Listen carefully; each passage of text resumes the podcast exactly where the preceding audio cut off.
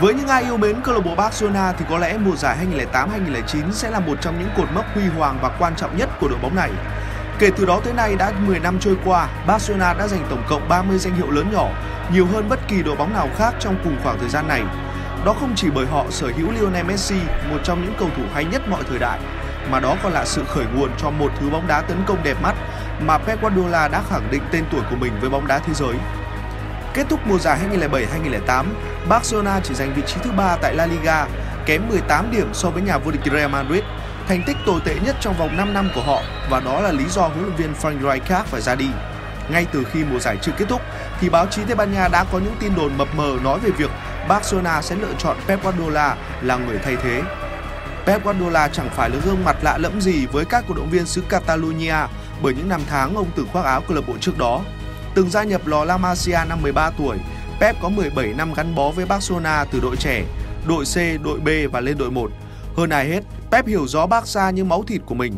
Sau khi tuyên bố giải nghệ nghiệp quần đùi áo số vào năm 2006, thì ngay sau năm 2007, Barca đã bổ nhiệm ông làm huấn luyện viên đội trẻ tại La Masia.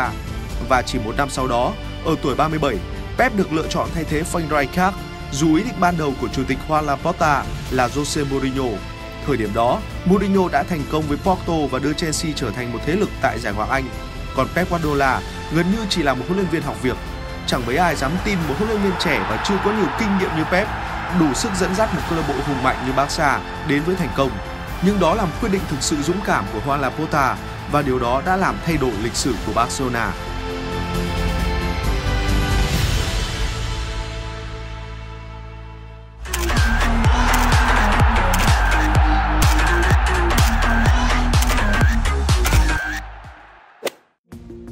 Tôi đã sẵn sàng vượt qua thử thách này. Nếu thấy mình không đủ khả năng, tôi đã chẳng nhận lời. Chúng tôi sẽ làm việc với một cường độ cao ngay lập tức. Bất kỳ ai muốn đến với chúng tôi lúc này thì xin được chào đón. Những người khác rồi sẽ muốn về với chúng tôi trong tương lai. Đó là một thử thách thực sự khó khăn với Pep Guardiola. Ngay từ khi nhậm chức, ông quyết định chia tay một loạt những trụ cột của đội bóng như Ronaldinho, Deco, Zambrotta. Chưa kể hậu vệ Thuram quyết định treo giày ở tuổi 36. Pep tức tốc đưa về bộ đôi Sedu Keita và Dani Alves từ câu lạc bộ Sevilla. Chiêu mộ trở lại Gerard Pique 21 tuổi từ Man United và Don Sergio Busquets cùng Pedro từ Barca B lên đội 1. Thời điểm đó, lối đá thực dụng bằng cách phòng ngự chắc chắn đang lên ngồi thì Pep Guardiola quyết định lựa chọn cho Barcelona một hướng đi mới, đó là bóng đá tấn công. Khi mà các đội bóng bỏ rất nhiều tiền để chiêu mộ các ngôi sao thì Pep lại tin dùng các cầu thủ trẻ từ lò La Masia Tất nhiên bên cạnh đó còn những cầu thủ đẳng cấp khác như Thierry Henry, Carles Puyol, Xavi, Iniesta và đặc biệt là viên ngọc 21 tuổi Lionel Messi. 6 trận đấu giao hữu tiền mùa giải 2008-2009, Barcelona thắng cả 6, ghi tới 27 bàn và để thủng lưới 7 bàn. Những sự khởi đầu rất thuận lợi, tuy nhiên khi bước vào các trận đấu chính thức thì khó khăn bắt đầu xuất hiện. Trận khai màn La Liga mùa giải năm đó, Barca chỉ phải gặp đội bóng mới lên hạng Numancia trên sân khách Tuy nhiên Barcelona đã để thất bại 0-1 bởi bàn thắng của Mario ở phút thứ 12. Vòng 2, Barca được đá trên sân nhà và tiếp đón Racing Santander. Với lối đá giáp từ đối thủ, Barca chỉ có được một bàn thắng trên chấm phạt đền của Messi ở phút thứ 71. Tuy nhiên, chỉ 6 phút sau đó, Jonathan bên phía đội khách đã quân bình tỷ số một đều và đó cũng là tỷ số cuối cùng của trận đấu. Hai trận đấu tại La Liga dưới thời Pep Guardiola, Barcelona không thể thắng và chỉ xếp thứ 15 trên bảng xếp hạng. Dù vậy, cựu huyền thoại của đội bóng Johan Cruyff đã lên tiếng bảo vệ cậu trò của mình. Đó là một trận đấu tốt của Barcelona, mọi thứ đều đang được cải thiện, các cầu thủ cũng đã chơi tốt hơn. Họ đang duy trì những cự ly hẹp để chuyền bóng ngắn và trung thành với lối chơi đó. Tôi vẫn đặt niềm tin vào Pep. Và sau trận hòa đó, Barcelona đã có 21 trận bất bại tại La Liga với 19 chiến thắng và hòa 2 trận. Đáng chú ý trong số đó là chiến thắng 2-0 trước đại kình địch Real Madrid trên sân nhà Camp Nou vào giữa tháng 12.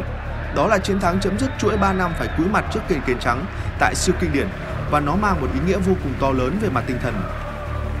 Samuel Neto dù đã bị Casillas từ chối bàn thắng trên chấm phạt đền, nhưng anh vẫn là người mở tỷ số cho đội chủ nhà ở phút 83 và Messi là người ấn định chiến thắng 2-0 vào phút thứ 90 của trận đấu.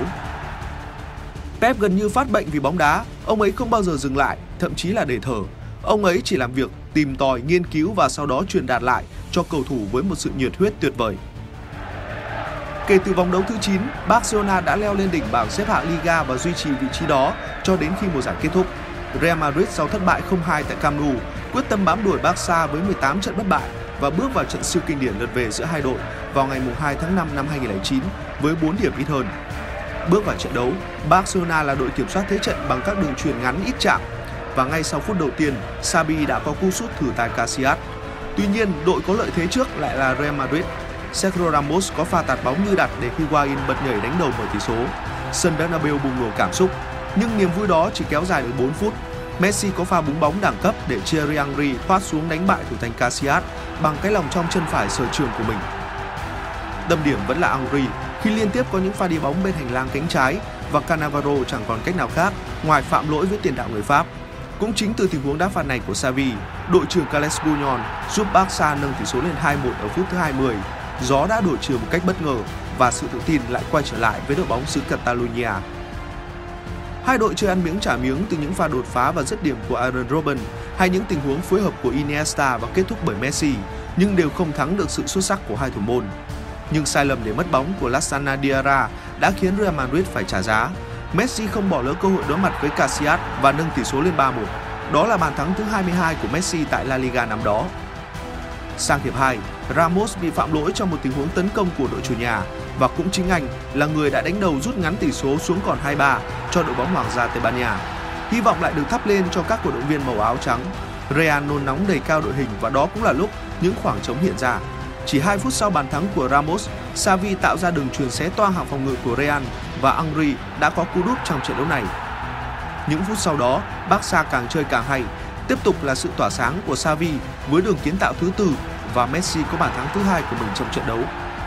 Và đến ngay cả một hậu vệ như Gerard Pique cũng có thể dâng cao tấn công để ấn định chiến thắng đậm đà 6-2 cho Barcelona ngay tại sân vận động Bernabeu. Đó là bàn thắng thứ 100 của Barcelona ghi được tại La Liga năm đó. Lần đầu tiên trong 80 năm lịch sử của các trận El Clasico, Barca có thể ghi tới 6 bàn vào lưới đội bóng Hoàng gia Tây Ban Nha. Đó không chỉ là một chiến thắng trước đối thủ truyền kiếp Real Madrid mà còn là một lời khẳng định cho triết lý bóng đá của Pep Guardiola. Thứ bóng đá đã giúp họ mê hoặc người hâm mộ khắp thế giới bởi các đường truyền ban bật mang thương hiệu Tiki Taka. Chúng tôi cảm thấy bất lực và đau đớn vì cách chịu trận của mình. Chúng tôi cố gắng chiến đấu tới giây phút cuối cùng nhưng đối thủ quá mạnh. Cảm giác lúc này thật vô vọng. Những gì tôi thấy từ Barcelona thật tuyệt vời. Họ là một đội bóng vượt trội và chơi thứ bóng đá cực khoái. Không phải lúc nào bạn cũng thấy sự khác biệt đến vậy giữa hai bên, nhưng quả thật Iniesta, Xavi và Messi đã chơi quá tốt trong trận đấu này. Chiến thắng đó lại càng có ý nghĩa trong bối cảnh chỉ 4 ngày sau Barcelona sẽ phải đá với Chelsea tại Champions League. Trước đó ít ngày, hàng công chứ danh cùng sự tài hoa nơi hàng tiền vệ của Barca chẳng thể nào ghi được bàn thắng trước Chelsea trong trận lượt đi ngay tại sân vận động Camp Nou và tất cả sẽ được quyết định ở London. Với thứ bóng đá tuyệt vời mà chúng tôi đang chơi, chúng tôi biết rằng mọi thứ đều có thể xảy ra. Chúng tôi sẽ đến Stamford Bridge với tất cả những sự tự tin trên thế giới này. Ngày 6 tháng 5 năm 2009, Chelsea tiếp đón Barca trong trận bán kết lượt về Champions League. Ngay phút thứ 9, Essien đã tạo lợi thế cho đội chủ nhà bằng cú vô lê đẹp mắt ngoài bóng cấm, đánh bại thủ thành Victor Valdes. Phần còn lại của trận đấu đã trở thành điểm đen trong bóng đá với những pha xử lý khó hiểu của trọng tài Ovrebo khi có phần thiên vị cho Barcelona. Liên tục là những tình huống phạm lỗi trong vòng cấm của đội bóng áo vàng, nhưng Chelsea chẳng được hưởng penalty, thậm chí cả tình huống Pique để bóng chạm tay rất rõ ràng trong vòng cấm. Nhiều thuyết âm mưu cho rằng UEFA không muốn hai mùa giải liên tiếp của Champions League sẽ là những trận chung kết toàn Anh, nên bằng mọi giá giúp cho Barca vào tới trận đấu cuối cùng. Đó cũng là khởi điểm của cụm từ UEFA Lona mà các cổ động viên Chelsea sau này dùng để chế giễu đội bóng xứ Catalonia. Nhưng nói đi thì cũng phải nói lại, ngoài những pha xử lý không thực sự thỏa đáng của vị trọng tài người Na Uy, thì Barca cũng đã thi đấu kiên cường cho đến những giây phút cuối cùng dù bị đuổi mất Abidan từ phút thứ 66. Bởi nếu Iniesta không ghi bàn ở phút 90 cộng 3 thì Barca cũng chẳng thể loại Chelsea bằng luật bàn thắng sân khách và lọt vào trận chung kết. Tôi đặt toàn bộ trái tim và tâm hồn mình vào cú sút đó và quả bóng đi vào góc trên cùng, ở nơi duy nhất mà nó có thể tạo ra bàn thắng. Chúng tôi xứng đáng giành chiến thắng, không chỉ trong trận đấu này mà còn vì cách chúng tôi đã chơi cả mùa và cho cả những nỗ lực mà toàn đội đã cố gắng. Chúng tôi đã có một khoảnh khắc may mắn nhưng điều đó là hoàn toàn công bằng. Rõ ràng người hâm mộ rất yêu thích những trận đấu kịch tính như thế này. Chúng tôi đã minh chứng rằng bóng đá có thể dựa trên những kỹ năng và những khoảnh khắc bùng nổ, hai điều mà Barca đều đại diện. Đó là những ngày rất khó khăn với Barcelona. Họ có thể mất tất cả lần lượt trước Real Madrid rồi tới Chelsea, nhưng bằng bản lĩnh và cả sự may mắn, đoàn quân của Pep Guardiola vẫn có thể vượt qua. Một tuần sau đó, ngày 13 tháng 5 năm 2009, Barcelona bước vào trận chung kết cúp nhà vua với Athletic Bilbao trên sân vận động Mestalla. Bilbao là đội mở tỷ số trước ở phút thứ 8 từ pha đánh đầu của Gaika Toquero. Đó là trận đấu mà thủ thành dự bị Pinto là người được bắt chính chứ không phải Van Ness và anh cũng không kịp phản xạ khi đối thủ dứt điểm ở khoảng cách quá gần. Những phút sau đó, Barca hoàn toàn làm chủ thế trận và có được bàn thắng quân bình tỷ số ở phút 31 do công của Yaya Toure, cầu thủ được xếp ở vị trí trung vệ trong trận đấu đó. Đã có pha solo hơn 30m làm bất ngờ hàng phòng ngự đối phương và tung ra vào dứt điểm trái phá. Trong khi những cổ động viên của Barca sung sướng ăn mừng bàn thắng, thì Pep Guardiola vẫn rất tập trung đưa ra những sự chỉ đạo cho cầu thủ của mình. Sang đến hiệp 2, Barca vẫn hoàn toàn lấn lướt và Messi đã chọn vị trí thông minh để nâng tỷ số lên 2-1 ở phút 54. Chỉ 3 phút sau, từ một tình huống phản công sắc sảo, Bohan cực kích đã sửa lòng chân phải để tiếp tục đánh bại thủ thành Iraizos của Bilbao. Và trên chấm đá phạt, Xavi cũng đã tạo ra một đường cong tuyệt vời để ấn định chiến thắng 4-1 cho Barcelona. Pep Guardiola có được danh hiệu đầu tiên trong sự nghiệp và đó cũng là chiếc cúp nhà vua trở lại sau 11 năm với Barcelona. Thực sự rất cảm xúc, chúng tôi đã nỗ lực cả mùa giải và giờ là lúc gặt hái những thành quả đó. Chúng tôi hy vọng đây là một tuần lịch sử và chúng tôi sẽ giành danh hiệu thứ hai vào cuối tuần này. Chúng tôi chỉ muốn tận hưởng chiến thắng này trước và sau đó tập trung vào việc cố gắng giành nhiều danh hiệu hơn. Và đúng như những gì PK mong muốn, chiếc cúp thứ hai đã đến chỉ sau vài ngày.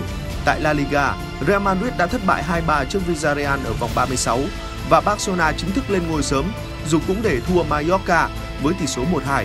Kết thúc mùa giải quốc nội, Barca đăng quang với 87 điểm, nhiều hơn Real Madrid 9 điểm và ghi được tới 105 bàn thắng. Đó là danh hiệu thứ hai của Pep Guardiola. La Liga là chiếc cúp đẹp nhất, đội giành được nó là đội giỏi nhất và là đội có thể mang đến sự thích thú cho các cổ động viên. Và tất nhiên, được tất cả công nhận một cách trang trọng nhất. Lúc này đội bóng xứ Catalonia chỉ còn phải tập trung vào trận chung kết Champions League sẽ diễn ra với Man United tại Rome. Đó là cơ hội để họ hoàn tất cú ăn ba lịch sử. Ngày 27 tháng 5 năm 2009, Barcelona đối đầu Man United, Pep Guardiola đối đầu Sir Alex Ferguson, Messi đối đầu Ronaldo. Những phút đầu tiên, Man United nhập cuộc đầy hưng phấn với sự năng nổ của Cristiano Ronaldo. Anh liên tục tạo ra các cú dứt điểm uy hiếp khung thành của Van Ness nhưng chẳng thể ghi bàn. Trong khi đó bên kia chiến tuyến, Samuel Eto'o đã chứng minh bản năng sát thủ của mình bằng pha đi bóng loại bỏ Vidic tương đối dễ dàng và sau đó là cả Van der Sar để mở tỷ số của trận đấu. Những phút sau đó, hai đội chơi ăn miếng trả miếng, cả Ronaldo và Messi đều chơi nổi bật trên sân với những cơ hội của mình. Dù thiếu vắng một số vị trí chủ chốt như Dani Alves, Eric Abidan và trung vệ Rafael Marquez, song hàng thủ của Barca với những Van Ness, Puyol, Toure, Pique và Silvinho đã có một trận đấu tuyệt vời khi chặn đứng hầu hết các pha tấn công của Man United. Và rồi mọi thứ lại bắt nguồn từ đôi chân ma thuật của Xavi, một pha tạt bóng hoàn hảo ở phút 70 để một cầu thủ không có chiều cao tốt như Messi cũng có thể bật nhảy đánh đầu, ấn định chiến thắng 2-0 cho Barcelona, mang về danh hiệu thứ ba cho đội bóng ở mùa giải 2008-2009. Tôi đã bị trầm cảm sau khi thua Barca ở chung kết Champions League năm 2009. Cảm giác không được chơi bóng theo ý muốn, phải làm trước bóng của đối thủ đã dày vò tôi nhiều năm sau đó. Nhìn đôi tay run lên vì bất lực của Sir Alex Wilson, có lẽ chúng ta cũng sẽ hiểu và thông cảm cho những chia sẻ của Carrick sau này. Đơn giản bởi Barcelona quá mạnh ở thời điểm đó. Chúng tôi đã có cơ hội tốt nhưng cuối cùng đã bị đánh bại bởi đội bóng chơi hay hơn. Barcelona xứng đáng với chức vô địch bởi màn trình diễn ấn tượng hơn Man United. Xin được chúc mừng họ.